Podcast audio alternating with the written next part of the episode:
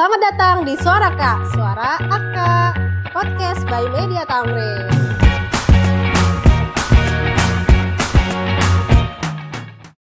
Halo guys, eh, selamat pagi, selamat siang, selamat sore, selamat malam buat kalian-kalian semua yang dengerin podcast Suara Kak ini. Nah, hari ini gue kedatangan narasumber dan tentunya masih dengan gue Wiyu Sundari sebagai hostnya, nggak ke mana-mana ya guys. Nah, gue minta eh, kalian buat kenalan diri dulu nih. Dari nama, terus eh, jurusan apa, angkatan berapa? Oke, eh, nama gua Rizky Asfani. Eh, di sini gue biasa dikenal dengan nama Kidai. Gue dari analisis efek D11. Oke. Yo, uh, perkenalkan nama gue Daniel Prastio, biasa dipanggil Dani. Gue dari analis efek A12. Oh, angkatan 12. Yap, betul sekali. Jadi sini ada angkatan 11 dan Ada angkatan 12. 12. Nah, gue mau ngejelasin sedikit eh, perspektifnya nih. Jadi kalau misalnya si Kida ini dia eh, angkatan 11 dan udah ngelaksanain organisasi secara offline dan juga online. Nah, sedangkan si siapa? si Boy. Si Boy ini si Boy ini eh, ngelaksanain organisasi ini secara online nih guys. Jadi dia belum pernah eh, ngelaksanain organisasi secara offline. Nah, gue mau nanya kesibukan kalian saat ini apa aja nih selama pandemi nih? Eh, boy dulu, ya, Yang lagi sibuk-sibuk kan boy dulu. siapa Kan yang Dulu lah, Bang. Oke, gue dulu. Oke, oke, siap. Kalau gue dari angkatan 11 sendiri sih kesibukannya paling kuliah ya, paling kuliah doang dengan semangat pastinya. Karena kan masa depan juga harus diraih gitu. Asik. Ngopi Eh, juga enggak? Ngopi Oh, juga. jelas. Sebenarnya sih kebanyakan nganggur, tapi ya udahlah ya, semangat aja ya. Oke oke. OTW magang, Bismillah Permata. Bank. Bismillah, the bone. Kalau Boy sendiri? Kalau gue sendiri ya, uh, mungkin karena gue lebih ini sih kepengurusan organisasi juga, terus kesibukan gue sih sama kayak mahasiswa lain itu mengikuti kegiatan kemahasiswaan, zoom zoom, Hmm. meet meet, intinya nikmatin apa aja dah yang gue hadepin sekarang ini. Oke. Nah, gue masuk langsung ke intinya nih. Yap. Kita kan lagi ngebahas tentang organisasi nih. Nah, semenjak maba nih, dulu kalian pada maba nih kan. Bulan-bulan September kan maba tuh. Oh yes. Nah, semenjak itu tuh kalian pernah ngikutin organisasi, kepanitiaan, sama UKM apa aja nih sampai sekarang? Siapa? Ya kalau dari gue sendiri sih gue uh, pas jadi maba ya gue dulu tertarik banget tuh sama UKM Peta ya. Hmm. Yang Peta itu kan pencak silat ya.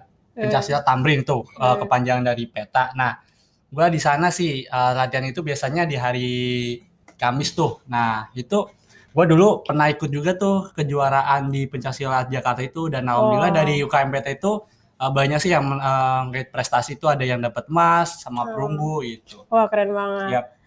Cuma UKM doang dulu. Ya dulu gue cuma ikut UKM doang sih. Hmm. Kalau Kidai? Kalau gue sendiri dari semenjak maba sih nggak pernah ikut UKM ya pastinya. Hmm. Nggak pernah ikut UKM. Terus kalau misalnya untuk eh awal kupu-kupu pasti. Ya mantap. Hmm. Awal kupu-kupu dan saya bangga jadi. jadi Kupu-kupu itu indah be banget. butterfly and proud, oke guys. Mantap. Eh, terus kalau misalnya selanjutnya setelah apa paling ini open recruitment eh, acara-acara besar yang ada di kampus tuh kayak misalnya KPUK apa bukan? KPUK mungkin terus Eclipse. ada Eclipse, Yap. Nah. Idea, Texas, Iya. terus ada dari LDF apa namanya? Keput Bar. Nah, kalau misalnya gua kemarin sempetnya di Eclipse kemarin dari Hmm. dari BEM BEM yang ngadain gua di Eclipse tuh di Eclipse 2000 2000 berapa ya? 19. 2019 kayaknya, Ya, 2019 tuh Eclipse terakhir tuh Eclipse terakhir habis itu 2020 kan ke hajar corona sampai sekarang belum ada lagi. Iya. Jadi terakhir Eclipse ya. Eclipse. Iya, semoga bukan jadi yang terakhir lah ya. Amin, amin, amin. Omongan adalah doa Mbak Wiwi hati-hati. Nah, terus eh, karena udah tadi eh, UKM, terus juga sempat kepanitiaan ya buat Kidai. Ya, Nah, sekarang PW-nya di mana nih? Sekarang PW-nya di organisasi apa dan jabatannya dulu pernah apa dan sekarang jabatannya apa? Ya kalau dua pasti di sini ya ini sih ikut organisasi Badan Eksekutif Mahasiswa ya. Kalau Hmm. jabatan sendiri gua menjadi ketua Badan Eksekutif Mahasiswa periode 2021-2022. Ngomong-ngomong baru nih, baru Iya, dilantik baru nih guys. dilantik. Kita kasih selamat dulu nih guys. Aduh tegang ya guys. Terus kalau Kidai sendiri dulu Kalau dulu sih awalnya di awal masuk tuh di BEM. BEM tuh langsung masuk di Divper, dapat kesempatan di Divper. Di angkatannya waktu itu Divper apa nih banyak yang nggak tahu nih. Oh, masa banyak kayak nggak tahu kan? Ngomong ya. Mabanya nggak tahu belum Mabanya tahu. Mabanya belum tahu. Divper itu adalah divisi pertahanan. Ya. Itu dia salah satu eh, divisi yang dinaungi sama BEM. Eh, waktu itu gua dipercaya buat masuk Divper tuh waktu itu kan Diva masih Bang Rian waktu itu. Ah. Masih Bang Rian. Terus eh, 2019 2020 kalau nggak salah kemarin di BEM nya. Hmm. Terus pas di periode selanjutnya di 2020 2021 eh, gua dipercaya buat megang jadi ketua dari divisi pertahanan. Hmm. Nah, Boy ini salah satu Salah satu anggota. salah satu ya. Anggotanya. Iya, orang yang ada di barisan gua waktu Oke. itu. Oke, siap. Nah, terus sebelum kalian memutuskan buat dulu ya untuk ataupun sekarang masuk ke suatu organisasi, pasti kan punya ancang-ancang nih atau punya uh, goals-goals yang pengen kalian kalian raih di organisasi tersebut. Nah, kalau dari Dandi sendiri apa nih? Kan soalnya menjabat baru nih kan, baru banget ngejabat pasti punya angan-angan dong. Mau begini, pengen begitu. Nah, kira-kira goals-goalsnya apa aja nih? Kalau dari segi kepemimpinan gue ya ada di BEM ini, eh, gue sih nggak terlalu banyak berharap. Namun gue sih salah satunya itu ya karena peralihan ya dari pandemi ini buat eh, ngelakuin kegiatan program kerja itu sangat eh, sulit. Ya gue sih Hmm. dari gue sendiri pengennya kita nantinya buat eh, ngadain program itu secara hybrid ya, setengah di offline sama setengah lagi ada yang di online gitu. Jadi Oke. nanti eh, kita mau bakal ini sih kayak eh, program di mana menciptakan satu program itu walaupun di tengah pandemi ini tetap kegiatan mahasiswa itu tetap berjalan gitu sih goals dari gue itu. Hmm. Terus buat dari segi prestasinya sih gue kayak pengen meningkatkan nih buat eh, SDM khususnya buat masyarakat kampus ya pengen Hmm. lagi meningkatkan prestasinya itu yang lebih melek lagi di dunia pasar modal sama Hmm. akuntansinya gitu.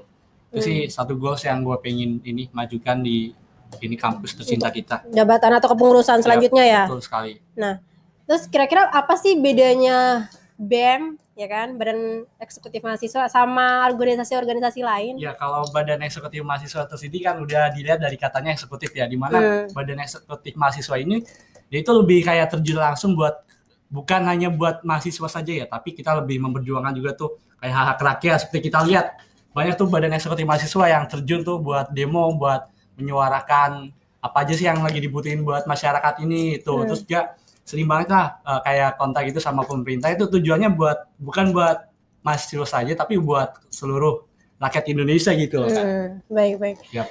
Terus em, kan eh, 2020 kan awal-awal banget pandemi nih. Nah kalau dari Kidai sendiri kan lu Waduh. ngerasain offline ya, maksudnya organisasi offline gitu ya. Ngobrol ngerasain. Kalau si Dandi Gua online online online. online terus ya. Nah, kira-kira suka dukanya apa sih kalau dari Kidai nih? Dulu kan pernah ngerasain offline dan sekarang ngerasain online. Kayak suka dukanya, perbedaannya kayak aduh gue shock banget di sini gitu. Apa aja nih? Ya kalau perbedaan pasti banyak ya kalau misalnya antara kultur offline dan sama online. Kalau di offline tuh contohnya gini deh, misalnya lu rapat gitu, lu Hmm. ngeluarin pendapat atau misalnya lu berekspresi lah gitu kan pasti di rapat tuh pasti ada. Kalau misalnya ada teman lu yang gak seneng tuh pasti kelihatan langsung. Hmm. Lu misalnya debat-debat di tempat, lu berantem-berantem di tempatnya di rapat gitu. Lu pengennya keputusan yang A, dia pengen keputusan yang B. Itu berasa banget. Terus lu lebih eh, interaksi sama orang tuh emang emang, emang beda sih. Emang Hmm. priceless lah kagak ada harganya. Kalau lu di online tuh dia nggak setuju tuh lu nggak tahu nih. Bisa di belakang dia ngancurin rencana lu, bisa di belakang dia ngomongin lu sama yang lain, pokoknya kagak ketahuan. Dan kalau misalnya offline tuh sebenarnya organisasi itu menurut gua ba- banyak tuh orang-orang yang bilang pengen masuk organisasi awalnya pengen belajar, pengen belajar doang, tapi sebenarnya mereka tuh kayak nggak ngerti juga apa yang mau dipelajarin gitu. Hmm. Karena itu gue juga sih sebenarnya gue cuma Hmm. pengen belajar, pengen belajar biar gue diterima di BEM aja waktu sama Bang Rian. Iya. gitu. Karena gue nggak tahu apa yang mau gue banget pelajari. ya, asli. Mungkin kebanyakan orang masuk masuk ke suatu organisasi tanpa tujuan sih Iya sebenarnya. betul. sekali. Dia cuma pengen gue pengen belajar aja, pengen belajar. Iya, Hmm. Nah waktu gue di BEM ngerasain offline terus juga Online. eh, online juga berani berarti di offline ya karena lu eh, interaksi sama orang tuh apa ya belajar ngehandle orang Hmm. lu megang tim ya lu dibanting ekspektasi itu di proker itu berasa banget sih lu gak boleh tuh yang namanya eh, idealisme idealisme itu pasti patah dah kalau Iya. misalnya itu karena banyak Iya, benar. banyak iya kan Iya, banyak sih. kayak misalnya dana lu kurang Iya. Hmm. atau misalnya eh, ketua nggak ACC gitu Iya. ketua nggak setuju banyak Iya. dah pokoknya eh, beda di offline beda di online beda banget sih kalau online tuh menurut gua nggak nggak terlalu ini nggak terlalu Hmm. berasa menurut gua Iya, karena kita bisa ngelihat karakteristik orang dari cara kita bertatapan, dari kita rapat, Iya, terus betul. cara dia ngajuin pendapatnya, kritikannya, Iya, betul. musyawarahnya juga gimana, gitu Hmm. kan. Nah, kalau dari boy sendiri Kalau dari karena online nih gimana Iya, nih? kalau dari gue sendiri ya, gue sih salah satu mungkin orang yang bisa dibilang introvert ya. Hmm. Sih suatu kesempatan masih bagi buat orang-orang yang introvert introvert gitu. Cuma dia eh, bisa mengekspresikan diri terutama buat eh, nyampein ide-ide itu ya. Hmm. Kalau dari segi ini sih eh, mungkin ada hikmahnya juga buat anak-anak yang introvert gitu buat mengembangkan diri ya. Tadi Hmm. kan ada kalanya kita buat uh, sosialisasi secara offline itu ya mungkin bagi orang introvert itu salah satu kendala juga sih masalah terbesar buat uh, ngalamin hal tersebut.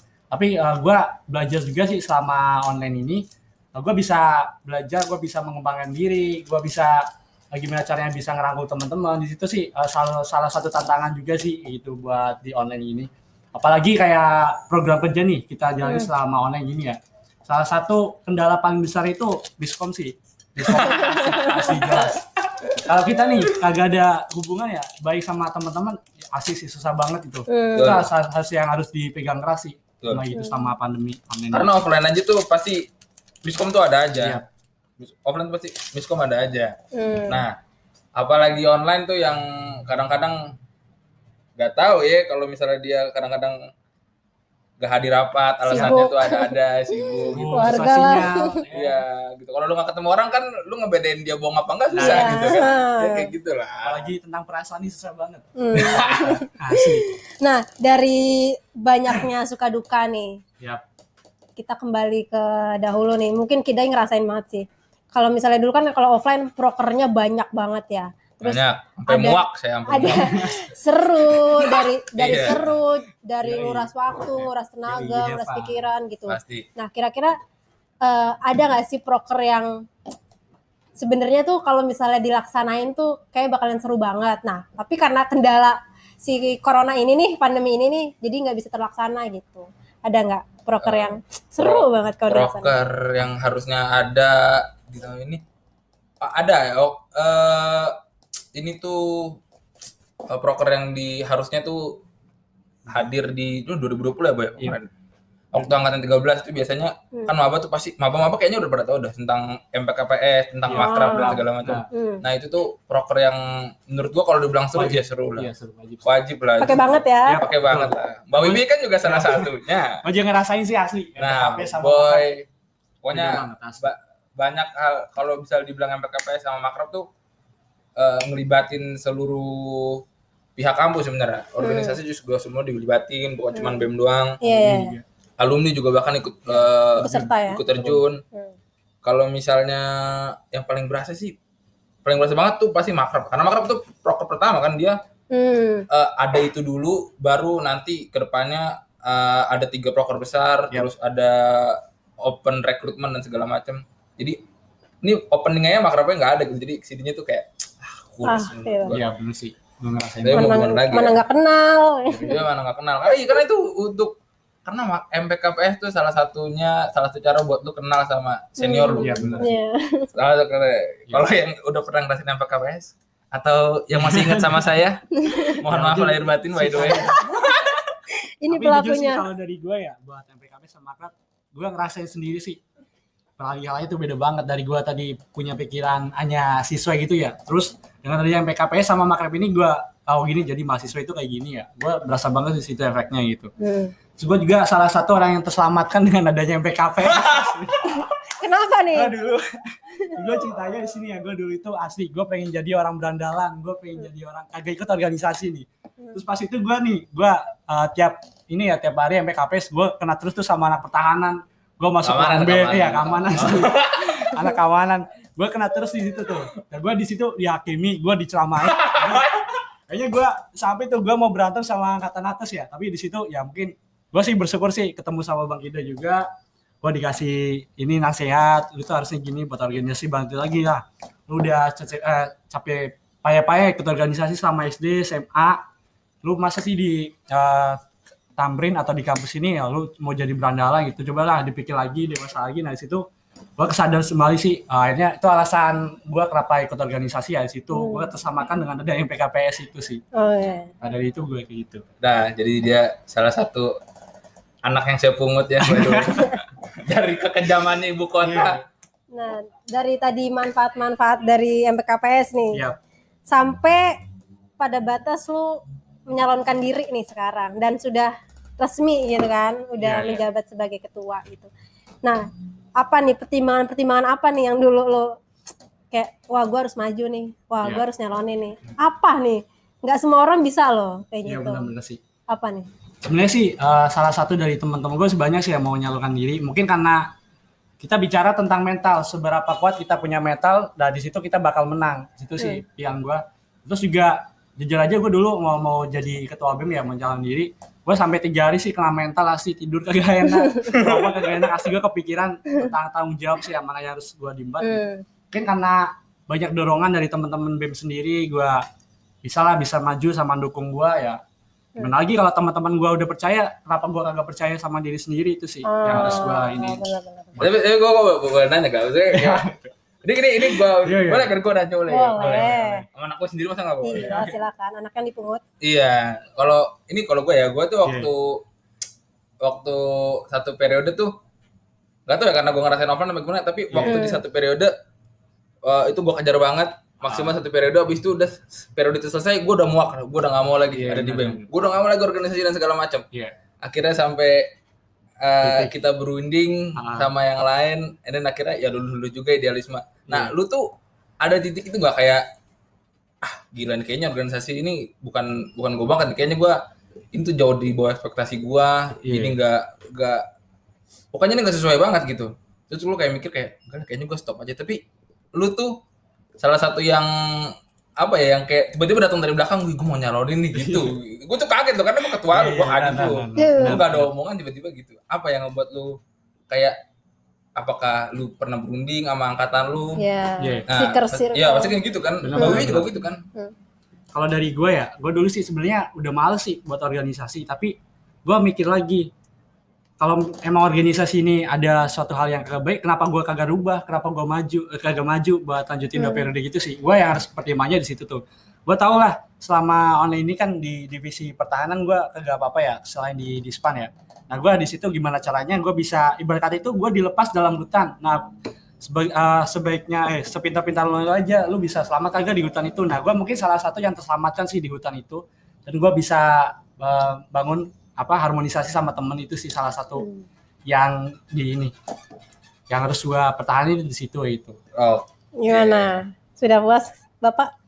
Ya anak muda ya. ya kan kalau kata Tan Malaka tuh ke- eh, kemewahan terakhir kaum muda tuh idealisme. Emang gue ini Iya. idealismenya kuat. Nikmatin dulu, Iya, nikmatin emang idealisme. idealisme gue itu kuat.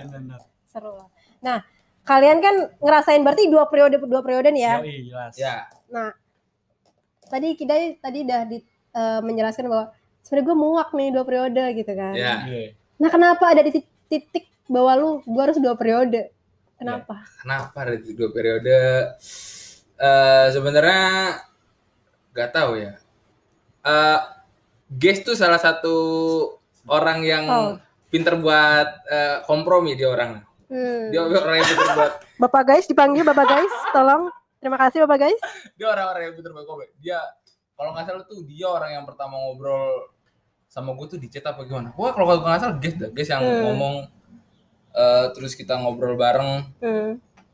dan segala macem eh ya udah akhirnya gue juga eh, dulu juga sih maksudnya kayak ya kalau bukan gue siapa lagi gitu Hmm. ujung-ujungnya gue akan ada di titik itu sama kayak boy kalau bukan gue siapa lagi itu aja sih karena Iya benar-benar. eh, kalau dilihat dari gua terus Bang Roy Mala Kansa eh, Rejal Dimas gitu siapa lagi ya gue Widya Hmm. memang dari beberapa orang itu gue salah satu yang memungkinkan gitu Hmm. kalau yang lainnya mungkin ada masalah eh, ada yang harus diurut dan segala macam kalau gue sih kayaknya nggak sibuk-sibuk banget ya. Hmm. nah kayak terus juga sempet nguaknya tuh karena apa ya karena waktu itu juga ini buat kumis dan Fahri kalau denger. Obrolan lagi kita obrolan kita di warkop. Tapi gue tuh orang yang udah setuju bahwa sebenarnya udah udah lah udah bener-bener muak gitu. Hmm. pokoknya nggak tahu ya karena gue dibanting ekspektasi organisasi kali ya. Oh. nah makanya gue bilang gue udah muak lah. Tapi makin kemari kayak ya siapa lagi buat ngelanjutin ini juga ya gitu aja sih paling kayak semua orang bisa dapat pengalaman yang sama tapi kalau lu ngambil pelajaran dari situ nggak semua orang bisa men Ya, betul Hmm. sekali. Betul, nggak bisa nggak bisa orang ada yang keluar dari organisasi terus dia maki-maki organisasi sendiri bilang organisasinya sampah Hmm. dia ngerasa petaka tapi ada orang yang kayak keluar kayak anjing gue belajar nih di sini Iya, nah, nah bener. gue orang-orang itu tuh walaupun ngedumel tapi gue orang yang belajar dari Iya. Kalau dari boy, Kalau dari gue alasan dua periode ya. Kalau gue sih lebih ini kak. Gue satu periode nih. Gue udah berjuang mati-matian sama online gini. Ya kenapa sih gue kagak nikmatin hasil panenan gue? Nah itu sih alasan paling gue paling ini kenapa gue dari periode gitu sih. Simpel sih jawabannya hal dari gue. nah lanjut ke manfaat ya, manfaat atau pentingnya organisasi, nggak entah, ada nggak entah apa pun ya. nggak Nah, bercanda bercanda, dari- bercanda. buat buat semuanya yang dengar bercanda Kira-kira apa nih yang bisa lu petik petik petik dari organisasi, entah itu dari kepanitiaan, entah itu dari eh, UKM ya, gitu. Apa sih yang selama ini lu petik gitu? Ya Bang Kido ya. Manfaat gitu. manfaat Apa manfaat aja? Ada kayaknya udah. Kayak ngefek banget ke diri, diri lu sekarang ini gitu. oh manfaat buat gua eh manfaat tuh berhadapan sama orang tuh itu manfaat gak berhadapan sama orang Iya nah sih. itu tuh itu cara Percaya gua diri susah. nah cara gue berhadapan sama orang tuh yang yang gua belajar di sini kayak misalnya gue pernah dipercaya buat ini maaf bukan sombong ya. Eh, megang di dipercaya buat megang beberapa job desk yang penting terus gue jadi Hmm. pernah jadi ketua eh, ketua pelaksana di Dispan juga Nah. gue ngerasain hektiknya gue ngerasain tahu banyak hal yang sebenarnya orang tuh gak tahu karena emang dia gak mau tahu tapi kalau misalnya orang mau tahu tuh kayak aduh intim banget deh Hmm. gitu nah Mbak Wiwi kayaknya tahu nih. Pernah lupa. kalau kalau lu eh, ngobrol sama orang terus misalnya eh, cara dia ngerespon lu lu tuh bisa tahu kayak misalnya paling eh, berasa sih kayak misalnya ini orang tuh gak seneng sama lu tapi dia iya iya aja di depan lu Hmm, tuh lu kelihatan banget kelihatan banget. Terus lu eh, mulai ngerasa lu punya tim tapi satu tim lu nih kayak udah nggak bisa apa-apa udah dablek tapi nggak mau kerja gitu kan. Kayak udah malas-malasan aja udah kayak ayam sakit dah pokoknya dia nggak guna. Tapi dia masih jadi orang yang oh iya deh nanti nanti gue siap nih. Iya nanti gue siap. Nah itu ada tuh orang-orang kayak gitu. Lu deal sama orang-orang kayak gitu lu ngontrol emosi lu gimana? Nah itu sih yang sama eh, yang paling berat tuh menurut gua selain gua berinteraksi sama orang jadi ketua sih. Jadi ketua. Ketua divisi salah satunya.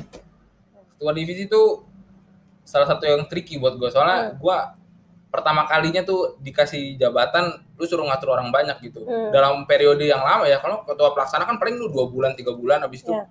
ya udah lu sama gue setara lagi. Tapi ini ketua divisi kalau misalnya lu ini buat para ketua divisi. Kadip-kadip. kadip-kadip.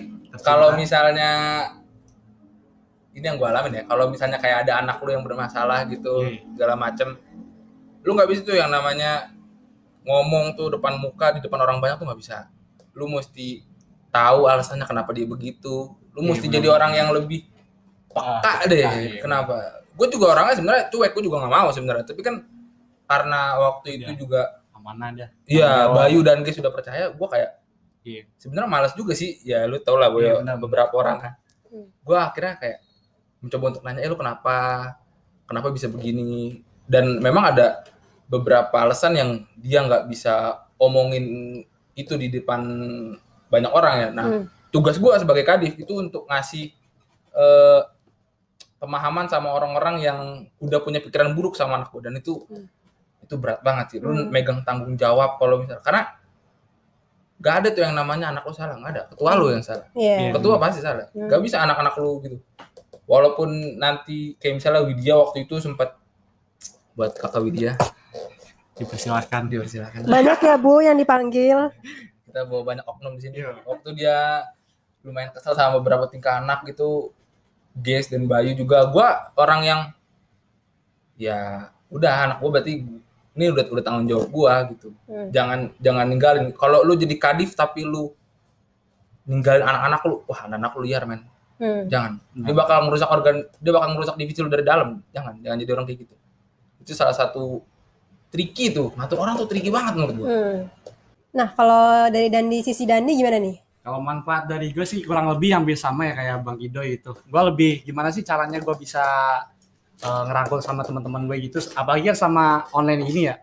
Suatu tantangan banget sih bagi gue. Nah itu di situ mungkin poin plusnya juga sih bagi gue karena gue bisa ngerangkul teman-teman gue. Terus gue bisa eh, membangun hubungannya gitu. Gue tuh tipe orang kalau eh, di segi organisasi ini ada tiga hal sih yang harus gue lakuin. Yang pertama itu di, di depan ya, di depan gue bisa harus menjadi contoh itu. Terus di tengah Hmm. gue harus bisa ini nih, harus bisa rangkul teman-teman itu.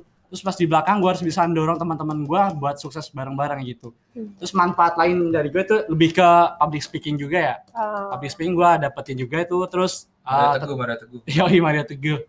Terus gue dapet lagi sih tentang jiwa kepemimpinan itu Hmm. lebih berani aja bawaannya gitu. Itu sih. Terus satu lagi sih ya yang agak gue dapetin dulu pas di organisasi lain itu tentang kedewasaan itu sih. Betul betul sekali betul Karena gue harus bisa lebih mengalah sama yang lain gitu, lebih apa nah itu lebih mawas diri, lebih legowo dah itu intinya. Eh, anda pengalaman, pengalaman juga nih. Nah, terus kalau misalnya ada pasti banyak banget orang yang mikir, gue masuk organisasi buat CV. Gimana pendapat kalian? CV ini ya kan CV oke, sering iya. banget.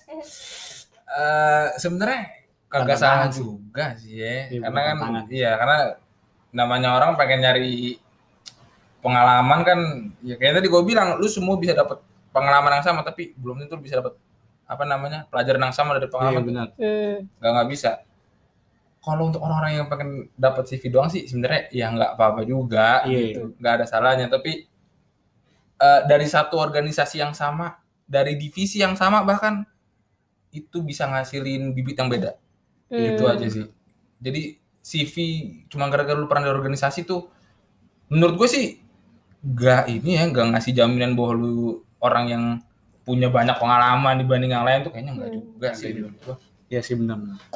Enggak juga ya. Oke. Oke. Eh, terus em, tadi yang apa?